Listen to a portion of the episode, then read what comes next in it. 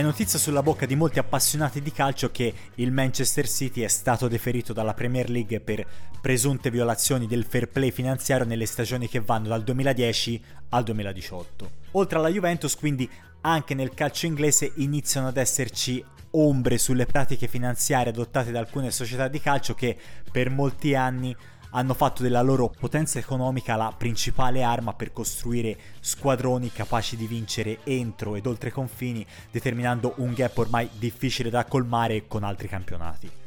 Questo a riprova del fatto che nel calcio tutto il mondo è paese. Caso Zero Media presenta Banana Spread, un podcast di Paolo Lenzi. L'economia spiegata facile. Venendo ai fatti di casa nostra, la Corte d'Appello della Federcalcio ha da poco reso pubbliche le motivazioni alla base della penalizzazione della Juventus. Nel testo del documento si dice che la Juventus si è resa protagonista di ripetute e prolungate violazioni sulle plusvalenze nella compravendita di giocatori. Questa sentenza, che mette l'accento su un tema molto caro alle società di calcio, avrà sicuramente una serie di ripercussioni per il sistema calcio nei prossimi anni, perché negli ultimi tempi molte società hanno fatto un uso ricorrente delle plusvalenze per abbellire i bilanci. La sanzione alla Juventus rappresenta infatti un importante precedente che potrebbe limitare e circoscrivere l'uso delle plusvalenze per il futuro, tagliando di fatto una fonte importante di profitti contabili per le società di calcio. Comunque vada, l'aspetto sportivo più rilevante al momento è che la penalizzazione di 15 punti inflitta alla Juventus ne ha compromesso il cammino verso la qualificazione in Champions League, con evidenti ripercussioni economiche che potrebbero portare nuovamente a mettere in dubbio la sostenibilità finanziaria della società. Ora, concentrandosi sul tema delle plusvalenze e per inquadrare meglio l'argomento, per plusvalenza si intende il profitto che viene riconosciuto ad una società di calcio quando questa vende un proprio tesserato ad un prezzo maggiore rispetto a quello registrato in bilancio. Il giochino delle plusvalenze serve quindi per migliorare i bilanci della società da un punto di vista strettamente contabile ed economico, ovvero per farla facile serve per registrare dei guadagni che vanno o a migliorare l'utile o addirittura a trasformare una perdita di esercizio in un utile, senza che la società, in alcuni casi, intaschi denaro. Questo perché la plusvalenza può essere puramente un esercizio contabile. Supponiamo che il giocatore A giochi nella società 1 ed è contabilizzato a 20 in bilancio. Poi c'è il giocatore B che gioca nella società 2 ed è contabilizzato a 30 in bilancio. Ora supponiamo che la società 1 e la società 2 per varie vicissitudini non siano messe tanto bene finanziariamente, come tante altre società del nostro campionato di Serie A, ad esempio. Ipotizziamo, ad esempio, che siano in perdita o che non riescono ad attrarre sponsor come vorrebbero, o che gli azionisti di maggioranza delle due società si siano rotti le balle di buttarci soldi. Che cosa possono fare allora? Si accordano per fare uno scambio tra il giocatore A e il giocatore B, valutandoli entrambi 100. In uno scambio dove A viene valutato 100 e il giocatore B viene valutato 100, la società 1 registra un utile di 80, i 100 della valorizzazione del giocatore A meno i 20 a cui è riscritto in bilancio. La società 2 invece registra una plusvalenza di 70, i 100 della valorizzazione del giocatore B meno i 30 a cui è riscritto in bilancio. Con queste plusvalenze di 80 e di 70 le due società sistemano i bilanci senza aver sborsato o intascato niente fanno una transazione che è un mero esercizio contabile che potrebbe sistemare davvero i conti se le perdite fossero limitate.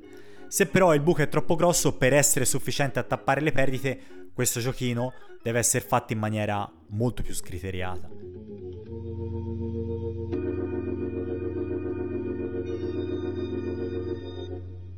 E questo è proprio quello che viene imputato alla Juventus, ovvero di averla fatta troppo grossa, con diverse plusvalenze che sono state messe sotto la lente di ingrandimento, come ad esempio quella su Rovella e su Mancuso. Per capire meglio a 360 gradi come un giocatore impatti a bilancio in termini di costi, ricavi, plusvalenze, ammortamento, farò brevemente l'esempio su Miralem Pjanic. Pjanic viene acquistato dalla Juventus nel 2016 per circa 32 milioni, firmando un contratto di 5 anni. Ora, trascurando in questo esempio lo stipendio, che è semplicemente un costo, per inciso 4,5 milioni di euro netti all'anno, a livello di bilancio Pjanic è un asset che al momento dell'acquisto è stato messo nel bilancio 2016 ad un valore di 32 milioni, il suo valore di acquisto insomma. Siccome il contratto è lungo 5 anni, il giocatore viene ammortizzato per 5 anni. Ammortizzarlo vuol dire spalmare il suo costo su 5 anni. Quindi, considerando i 32 milioni spesi, vuol dire che il suo costo viene spalmato sul bilancio per poco più di 6 milioni all'anno. A livello contabile, quindi nel 2016 ci sarà un'uscita di cassa per 32 milioni a cui si contrappone l'iscrizione in bilancio di 32 milioni di asset. A livello di utile e perdite invece non succede praticamente niente. Dall'anno 2017 in poi, invece, inizia la parte più interessante e più complicata, perché a conto economico, cioè dove si registrano gli utili e le perdite, la Juventus sosterrà un costo di 6 milioni all'anno, quelli che dicevamo prima, mentre negli attivi il valore di Pianici inizierà a diminuire nel 2017 del valore pari al costo segnato in conto economico, cioè 6 milioni ogni anno nel 2018 e nel 2019 poi tutto prosegue allo stesso modo. La Juventus sosterrà un costo per ammortamento pari a 6 milioni, mentre il valore di bilancio di Pjanic scende progressivamente di 6 milioni in 6 milioni, fino ai 13 milioni del 2019. Tanto più il giocatore si avvicina alla scadenza del contratto, infatti tanto più il suo valore patrimoniale si avvicina allo zero. Nel 2020 poi il colpo di scena, il coniglio dal cilindro. La Juventus si accorda con il Barcellona per lo scambio tra Pjanic e Arthur, nel quale viene riconosciuto un valore di 60 milioni di euro per Pjanic. Eccolo, è questo qui il giochino che ricollega tutti i fili.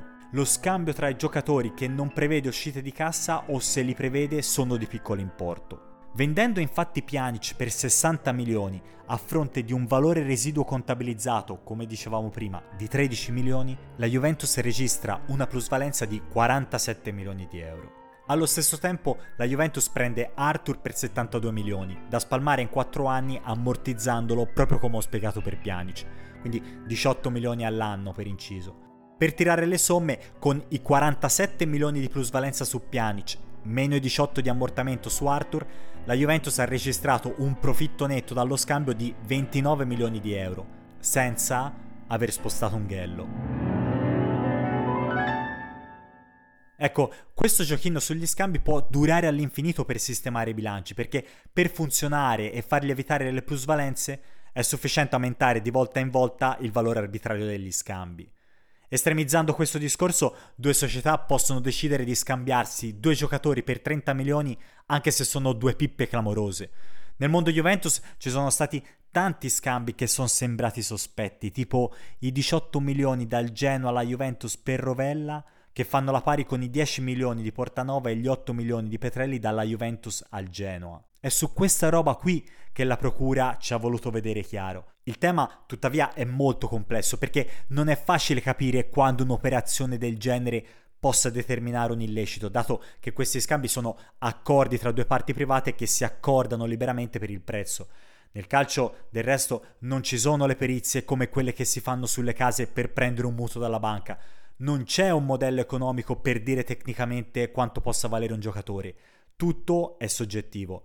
E quindi, nella soggettività, come si fa a dire che un valore di scambio non è corretto?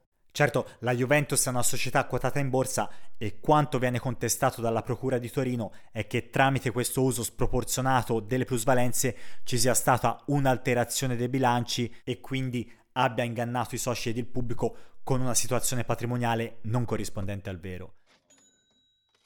Da qui una delle fonti di problemi per la Juventus. Ed è anche su queste sottigliezze che si scontreranno accusa e difesa nel processo che arriverà in tribunale. E a seconda di chi avrà ragione sul tema ci saranno dei risvolti tangibili sul sistema calcio. Una condanna alla Juventus potrebbe infatti portare a ridurre di molto queste pratiche, che sono adottate piuttosto diffusamente tra le società. Al contrario, una soluzione della Juventus potrebbe permettere alle società di continuare ad operare sulla falsariga di quanto accaduto fino ad oggi per sistemare i bilanci. Tuttavia è ancora troppo presto per dare un giudizio, anche perché non tocca a noi. Del resto ci sono due organi giuridici che stanno affrontando la questione e da entrambe le parti un giudizio arriverà. Come si dice in questi casi, quindi chi vivrà vedrà.